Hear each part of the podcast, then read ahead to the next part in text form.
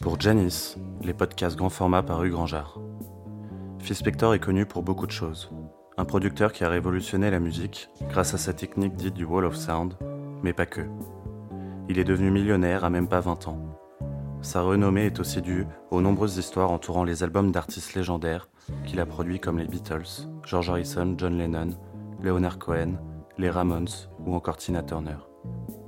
Son amour pour les armes à feu a fini par lui faire tuer l'actrice Lana Clarkson d'une balle dans la tête en deux mille trois. Il purgeait une peine de dix-neuf ans de prison et est finalement mort le seize janvier deux mille vingt et un. Phil Spector était un personnage vraiment étrange et extravagant, mais néanmoins essentiel à l'histoire du rock'n'roll. Retour sur certaines histoires stupéfiantes le concernant.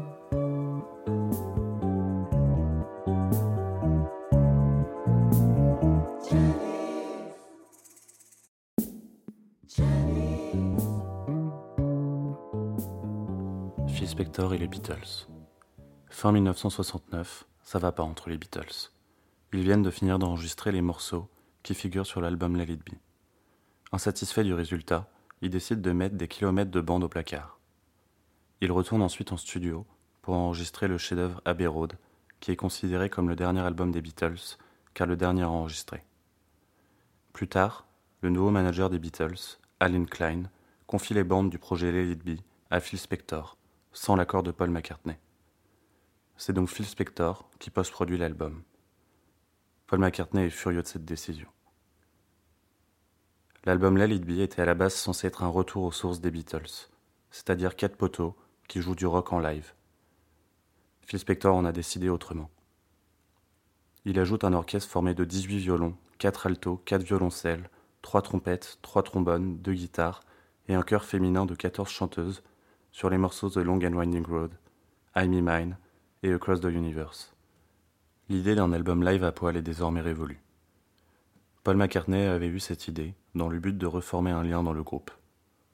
Il est totalement choqué en découvrant la version ultra prodée de son morceau The Long and Winding Road. The long and winding road that leads to your door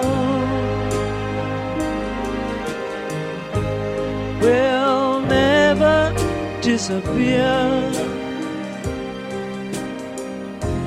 I've seen that road before. It always leads me here. Lead me to your door. The wild and windy night that the rain washed away.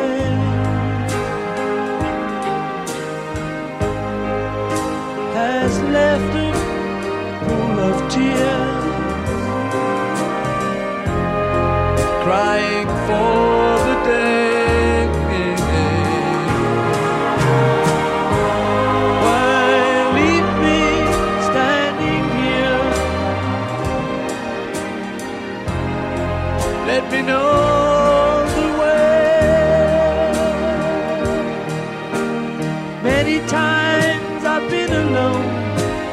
Many times I've cried.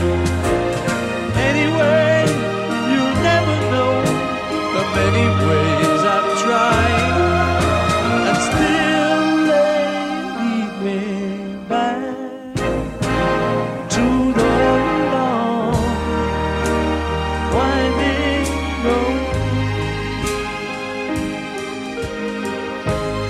You left me standing here a long, long time ago. Don't leave me waiting here. Lead me to your door.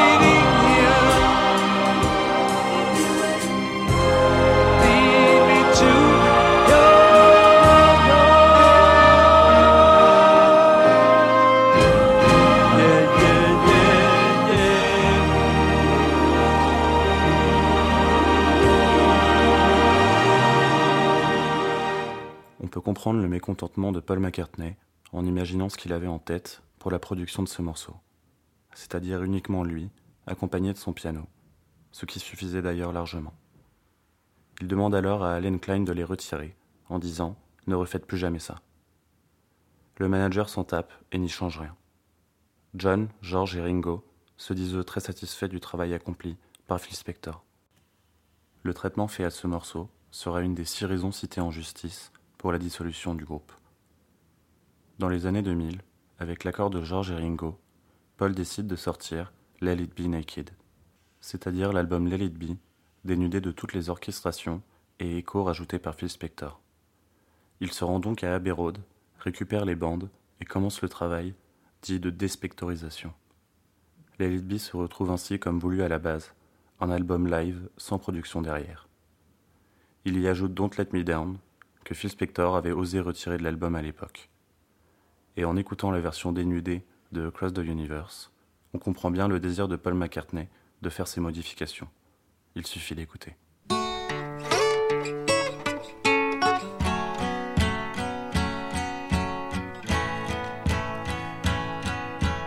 Words are flowing out like endless rain into a paper cup. They slither wildly as they slip away across the universe. Pools of sorrow, waves of joy are drifting through my opened mind, possessing and caressing me. Shakuru Deva, oh, nothing's gonna change my world, nothing's gonna change my world, nothing's gonna change my world. Change my world. Images of broken light which dance before me like a million eyes. They call me on and on across the universe. Thoughts meander like a restless wind inside a letterbox. They tumble blindly as they make their way across the universe.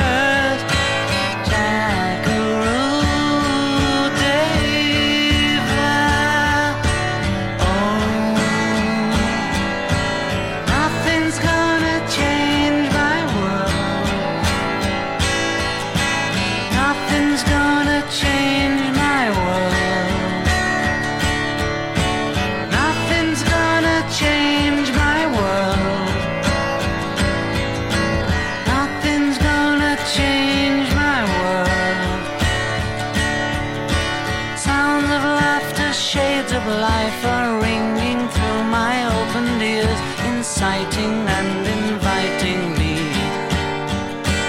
limitless undying love which shines around me like a million suns and calls me on and on across the universe. Jack.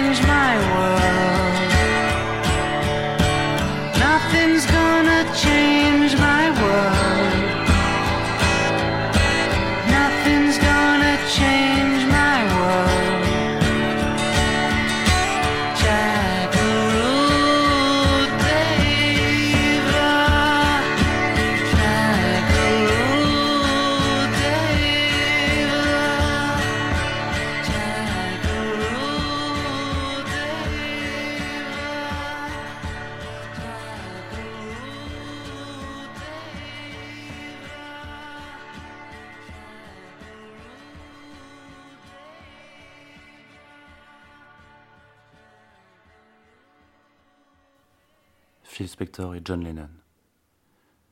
Phil Spector et John Lennon ont travaillé ensemble à plusieurs reprises et étaient de bons amis.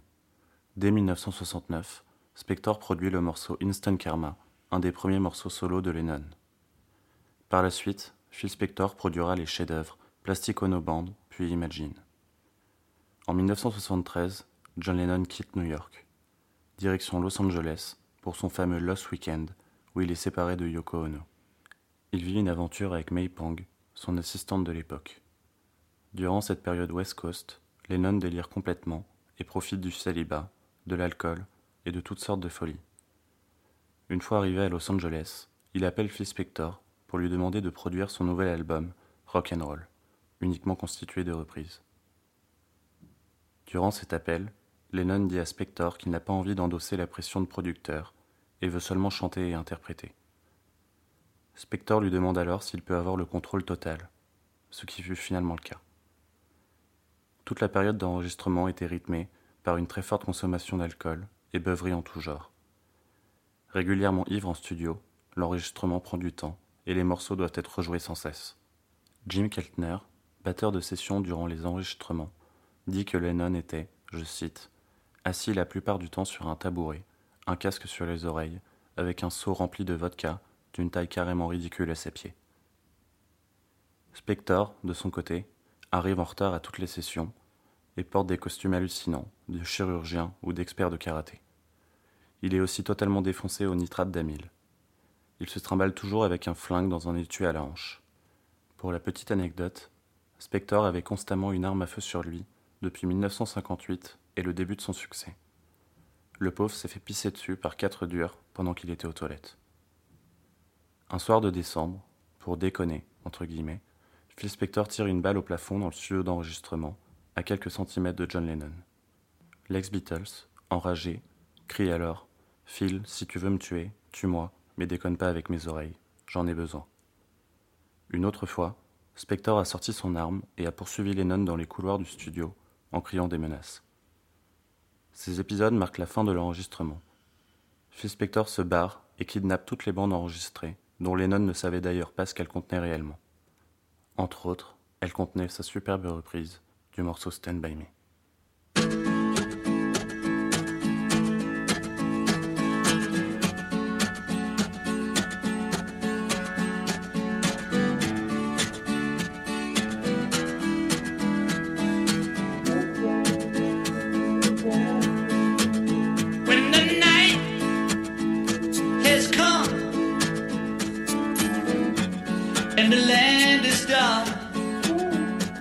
Tumble and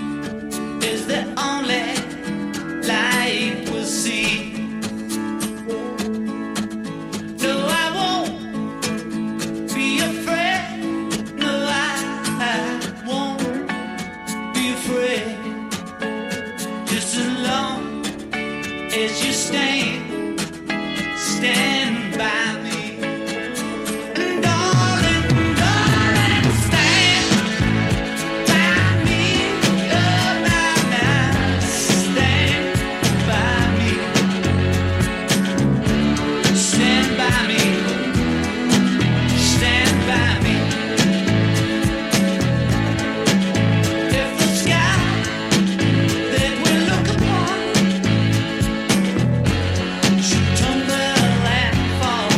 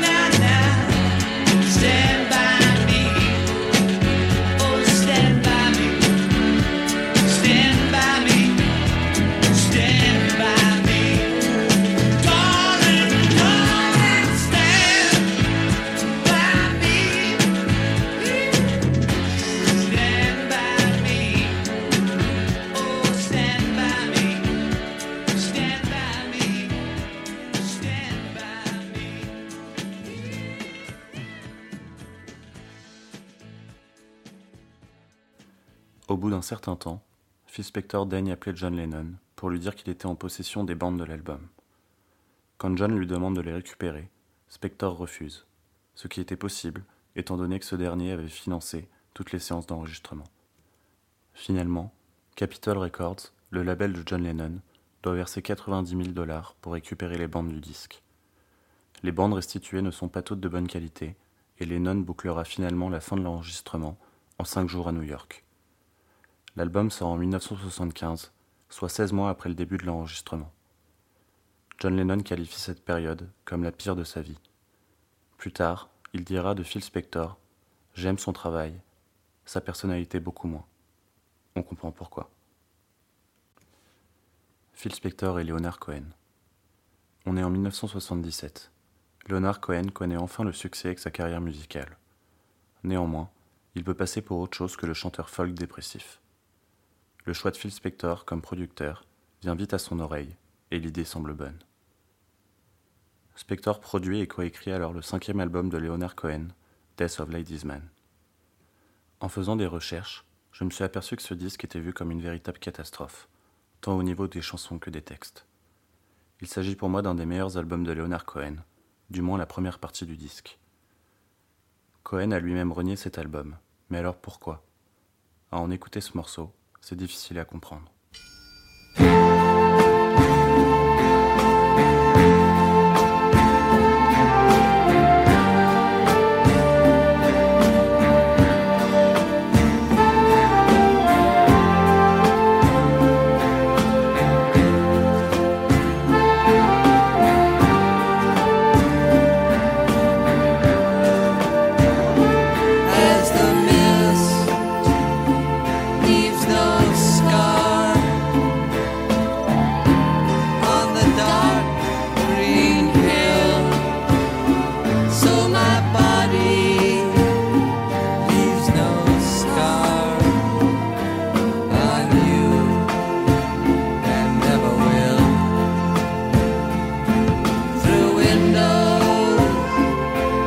I'll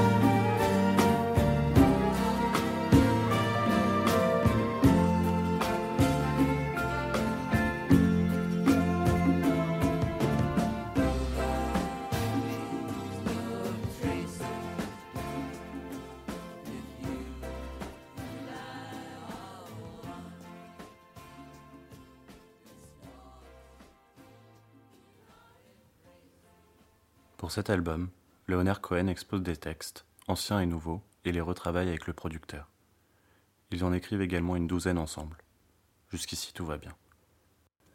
C'est en passant par la case studio que Leonard Cohen se rend compte du légendaire sociopathe paranoïaque qu'est Phil Spector. Le poète canadien n'a absolument aucun mot à dire sur les arrangements qui sont à cent pour cent contrôlés par Spector. Similaire aux sessions d'enregistrement avec Lennon, l'alcool coule à flot. Phil Spector buvait du vin cachère Manischewitz dans des verres titillés et grominés, à la paille. Un revolver est également toujours à la portée de sa main. Tout comme John Lennon, Leonard Cohen était à cette époque très vulnérable. Sa mère était en train de mourir, son mariage était en train de s'effondrer. C'était alors pas le moment pour l'emmerder encore plus. Une nuit dans le studio, Spector attrape Cohen, une bouteille à la main et un revolver dans l'autre. Il pointe l'arme contre son cou et lui dit « Léonard, je t'aime ». Cohen repousse lentement le canon du flingue et répond « Oui, j'espère, Phil ». Leonard Cohen enregistre alors des voix témoins qu'il n'a eu aucune chance de reprendre ou de réenregistrer par la suite. Une fois ces scratchs vocales enregistrés, Phil Spector ferme la porte du studio à Cohen. Généralement fortement impliqué dans le mixage de ses albums, il n'en sera pas du tout le cas pour celui-là. Spector dit alors que les pistes qu'ils avaient étaient largement suffisantes et qu'ils n'avaient plus besoin de Leonard Cohen pour finir le disque. Dans une interview accordée à Rock and Folk, en dix-neuf cent soixante-dix-neuf, Leonard Cohen dit « Phil Spector a mixé l'album dans le secret le plus absolu et personne ne pouvait le joindre. Il ramenait les bandes chez lui tous les soirs, sous escorte armée.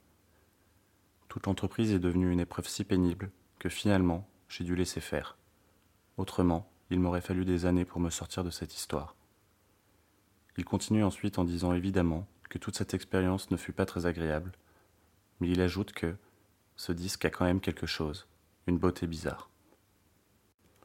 Finalement, l'album est un gros échec commercial. Leonard Cohen ne fait pas de tournée de promotion. Il ne jouera qu'un seul morceau de l'album en live, qu'il interprète d'ailleurs de manière très nonchalante. Les fans se plaignaient que la voix de Cohen soit noyée dans les délires wagnériens de Phil Spector. Il ne devait à l'époque pas être au courant de toute l'histoire qui entourait la production de l'album. Leonard Cohen rebondira deux ans plus tard avec son album Recent Songs, pour lequel Phil Spector n'était pas aux manettes. Je vous laisse écouter ce qui est probablement le plus beau morceau de l'album, Death of Ladies Man.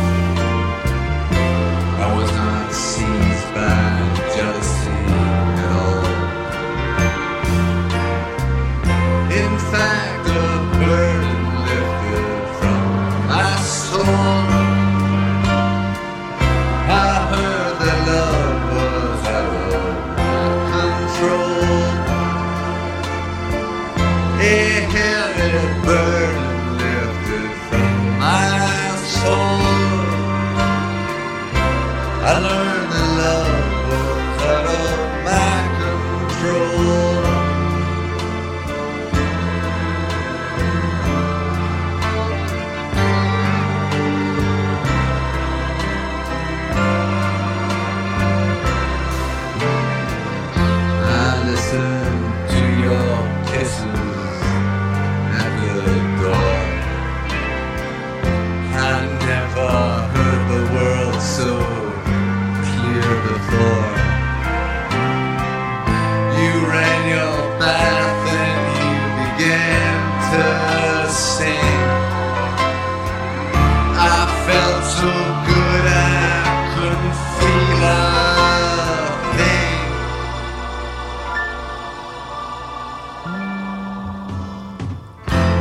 I stood there with my ear against the wall. I was not seized by jealousy at all. In fact, a burden lifted from my soul. I heard that love was out of my control. Yeah, heavy burden lifted from my soul. I learned that love was out of my control.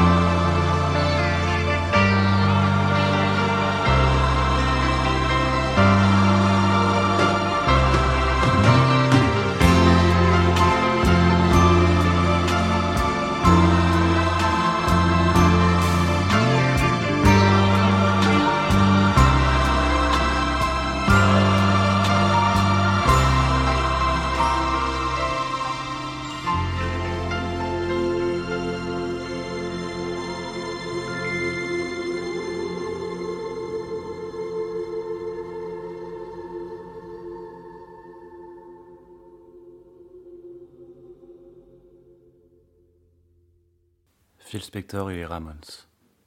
En dix-neuf cent soixante-dix-neuf, Phil Spector produit End of the Century, le cinquième album du groupe de punk rock The Ramones.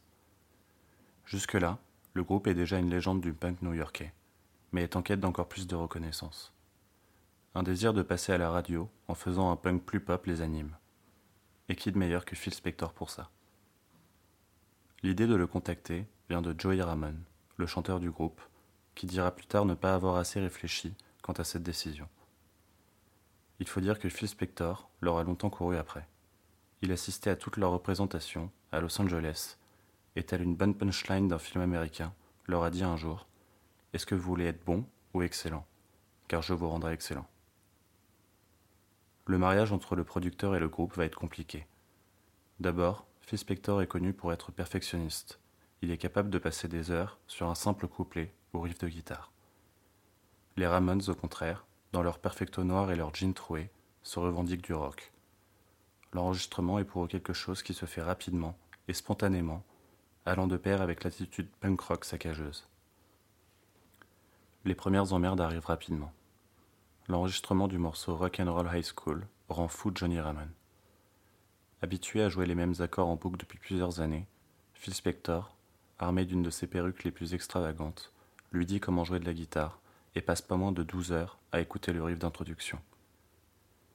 Johnny Ramone dira plus tard ne pas comprendre qu'un type passe des heures à écouter le même passage, que personne n'entendra la différence et que ça ne valait pas le coup.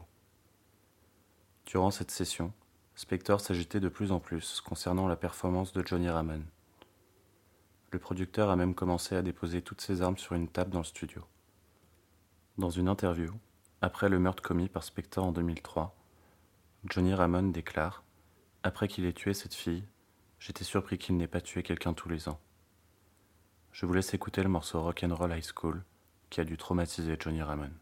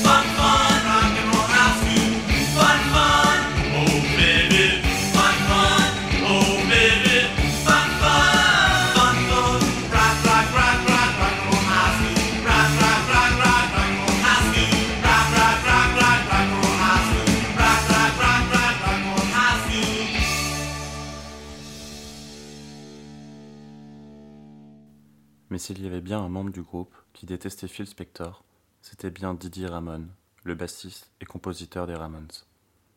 Spector n'en pensait d'ailleurs pas moins de ce dernier.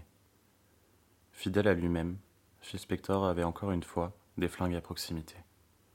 Sous sédatif, Didier Ramon devient de plus en plus parano, en sachant que des armes se trouvent autour de lui. Dans sa biographie, il raconte une histoire qui a fait couler beaucoup d'encre. Phil Spector aurait pointé un de ses flingues au cœur du bassiste, durant une soirée dans sa maison. Il aurait ensuite forcé le groupe à rester toute la nuit à l'écouter chanter son morceau « Baby I Love You ». C'en est trop pour le pauvre Dee Dee. Il se barre de Los Angeles, retour à New York. Il n'aura alors rien enregistré sur l'album. Personne ne saura d'ailleurs vraiment qui a enregistré les basses sur le disque en question. Le batteur du groupe, Marky Ramone, et dernier Ramone encore en vie, ira jusqu'à contredire toute cette histoire rapportée par Dee Dee. Sa version des faits avait pourtant l'air claire et détaillée. Didier Ramon disait à l'époque « Il a pointé son arme vers mon cœur et nous a fait signe, à moi et au reste du groupe, de retourner dans le studio. Il ne rangeait son pistolet que lorsqu'il savait que ses gardes du corps pouvaient prendre le relais. Ensuite, il s'est assis à son piano de concert noir et nous a obligés à l'écouter jouer et chanter son morceau « Baby I Love You » jusqu'à quatre heures trente du matin. » À l'origine, ce morceau avait été coécrit par Phil Spector et interprétée par le groupe The Ronettes en dix-neuf cent soixante-trois. Elle figure également dans l'album en question des Ramones. Voilà ce que ça donne.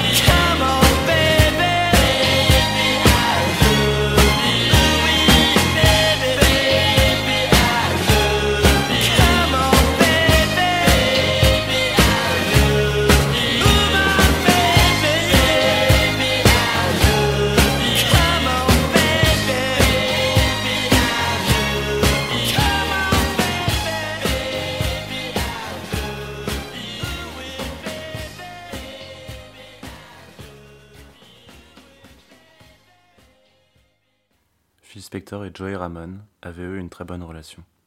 Spector pensait que ce dernier était le représentant des Ramones et se concentrait presque uniquement sur ses performances. Aujourd'hui, des doutes planent encore sur la conception de cet album et il reste une énigme de l'histoire du rock. End of the Century marque la retraite non officielle de Phil Spector qui a arrêté de travailler en studio après la mort de John Lennon en dix-neuf cent quatre-vingts. Une tentative de retour aux affaires dans les années deux mille sera vite abrégée par son inculpation dans le meurtre de Lana Clarkson.